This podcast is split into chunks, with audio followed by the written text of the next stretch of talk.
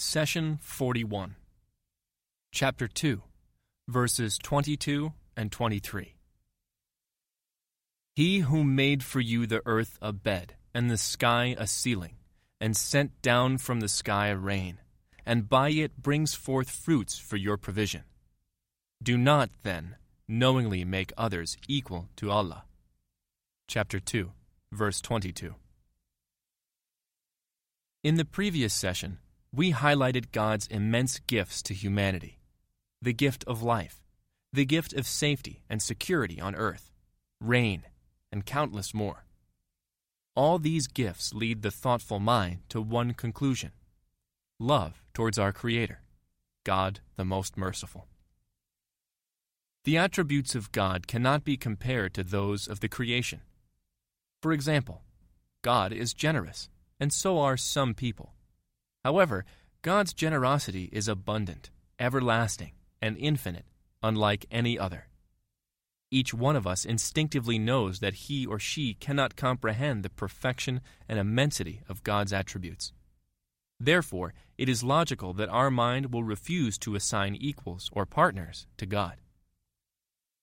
The phrase, while you know, at the end of the verse means that the knowledge of the oneness and perfection of Allah is natural and inert within each one of us. Who can claim that He has created you and those before you? Who can claim that He has made the earth suitable for life and the sky a protecting canopy over it? Who can claim to pour rain and grows fruits and crops?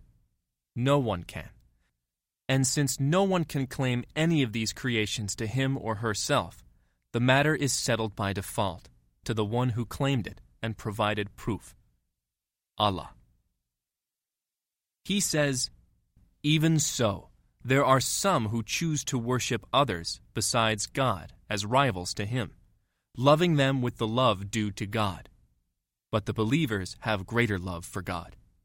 If only the idolaters could see, as they will see when they face the torment, that all power belongs to God, and that God punishes severely. Chapter 2, verse 165. Here, the natural question to ask is why would anyone ascribe partners to God? The answer comes down to the desire to be free from the obligations and restrictions of faith, the desire to seek a religion which has no real boundaries. If you want to satisfy your natural need for faith and belief while simultaneously pursuing your whims and desires, the only way to fulfill these contradicting needs is to select a deity who does not assign any concrete obligations, one that allows you to do what God has prohibited and frees you from the mandates of faith such as prayer and almsgiving. Those who have true faith, on the other hand, know that God has ordained obligations upon us for our own good. He does not benefit from our prayer or money, nor does he obtain any advantage if we follow his path. Rather, we are the ones who benefit greatly from His mercy, His blessings, and from the reward of paradise in the hereafter. True believers have this certainty in their hearts, hence, they love God with great affection. Interestingly, a disbeliever, despite all what he or she might claim, will seek refuge in God at the desperate hour of true need. The mind and the heart can only find refuge and sanctuary with their Creator. Allah says, When trouble befalls man, he cries out to us, whether lying on his side, sitting, or standing. But as soon as we relieve him of his trouble, he goes on his way as if he had never cried out to us to remove his trouble. In this way, the deeds of such heedless people are made attractive to them. Chapter 10, verse 12. Why wouldn't such a person call out to the partners he ascribes to God? The truth is simple. Man can never cheat himself at the hour of true need. At that time, he or she will only call and hold on to the truth. Take the example of a person who claims to heal people with quackery and magic. Who does he turn to when he has a serious illness? No doubt he will rush to the hospital and choose the most esteemed medical doctor. A man can defraud many, but he does not cheat himself. Similarly, a person may seek false gods for his or her worldly benefits, But when this person is stricken by serious trouble, he or she will seek refuge in the one true God, because each one of us instinctively knows that God is the only one who can remove adversity. Once, while a famous poet of the 8th century was standing at the door of the Kaaba, he heard a Bedouin supplicating to God. O Lord, you know that I have disobeyed you. Your right upon me demands that I do not ask for your help while I disobey you. But I know in my heart there is not deity worthy of worship other than you. Who else can I turn to for help? The poet turned to the Bedouin and said, Hey, you, I believe that God will forgive and help you because you understood how to plead to Him. Now we move on to the next verse of the cow. God says, And if you have doubts about the revelation we have sent down to our servant, then produce a single chapter like it. Enlist whatever supporters you have other than God, if you are truthful. Chapter 2, verse 23. God clarified that those who ascribe partners with Him do not base their argument on logic or intellect, but are merely pursuing their worldly desires. Now He challenges them to produce the likes of the Quran, the eternal miracle of the Prophet, peace be upon him. Allah created the universe as a physical miracle that is easy to perceive, and the Quran and its message as a miracle of guidance and values. The phrase, and if you have doubts, means that the verse is addressed to the disbelievers and hypocrites. The believers, on the other hand, have no doubt in their hearts. Rather, they have certainty that the Quran is the word of God and delivered to the Prophet from the heavens. Where does the doubt of the disbelievers stem from? Are there any grounds for doubting the source of the Quran when the messenger of God did not read or write? How could a man who was not known for eloquence or poetry among his people produce this miraculous speech? How could the greatest Arab poets and masters of language fail to better him?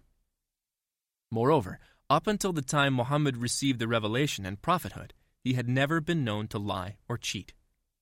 In fact, Meccans, who were very keen people, had given him the title of the truthful and the trustworthy. Astonishingly, these are the very people who later accused him of fabricating the Quran. Does it make sense that the prophet would be honest and sincere when dealing with people, yet lie about God? This cannot be. The Quran that came to the prophet was new in its style and delivery.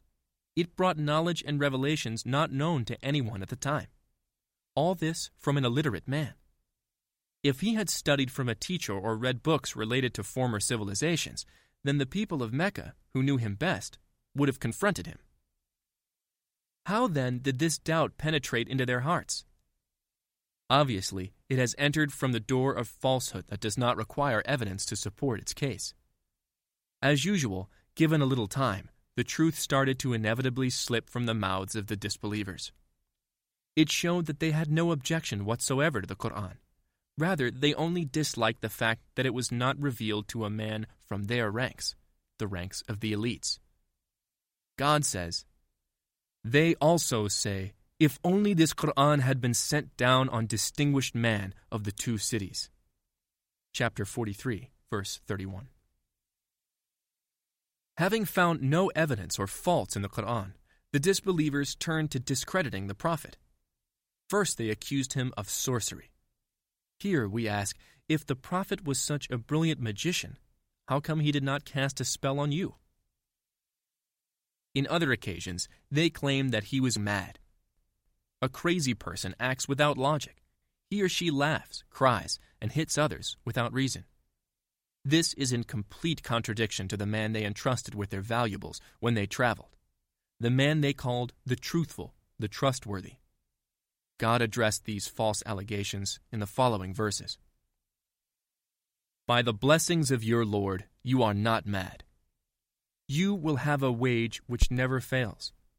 Indeed, you are truly vast in character. Chapter 68, verses 2 through 4.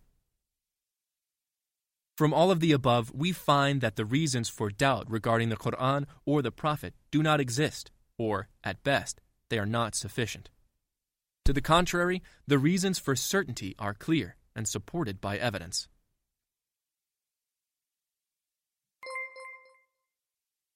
The prophet, peace be upon him, said, Convey my teachings to the people, even if it is only a single verse.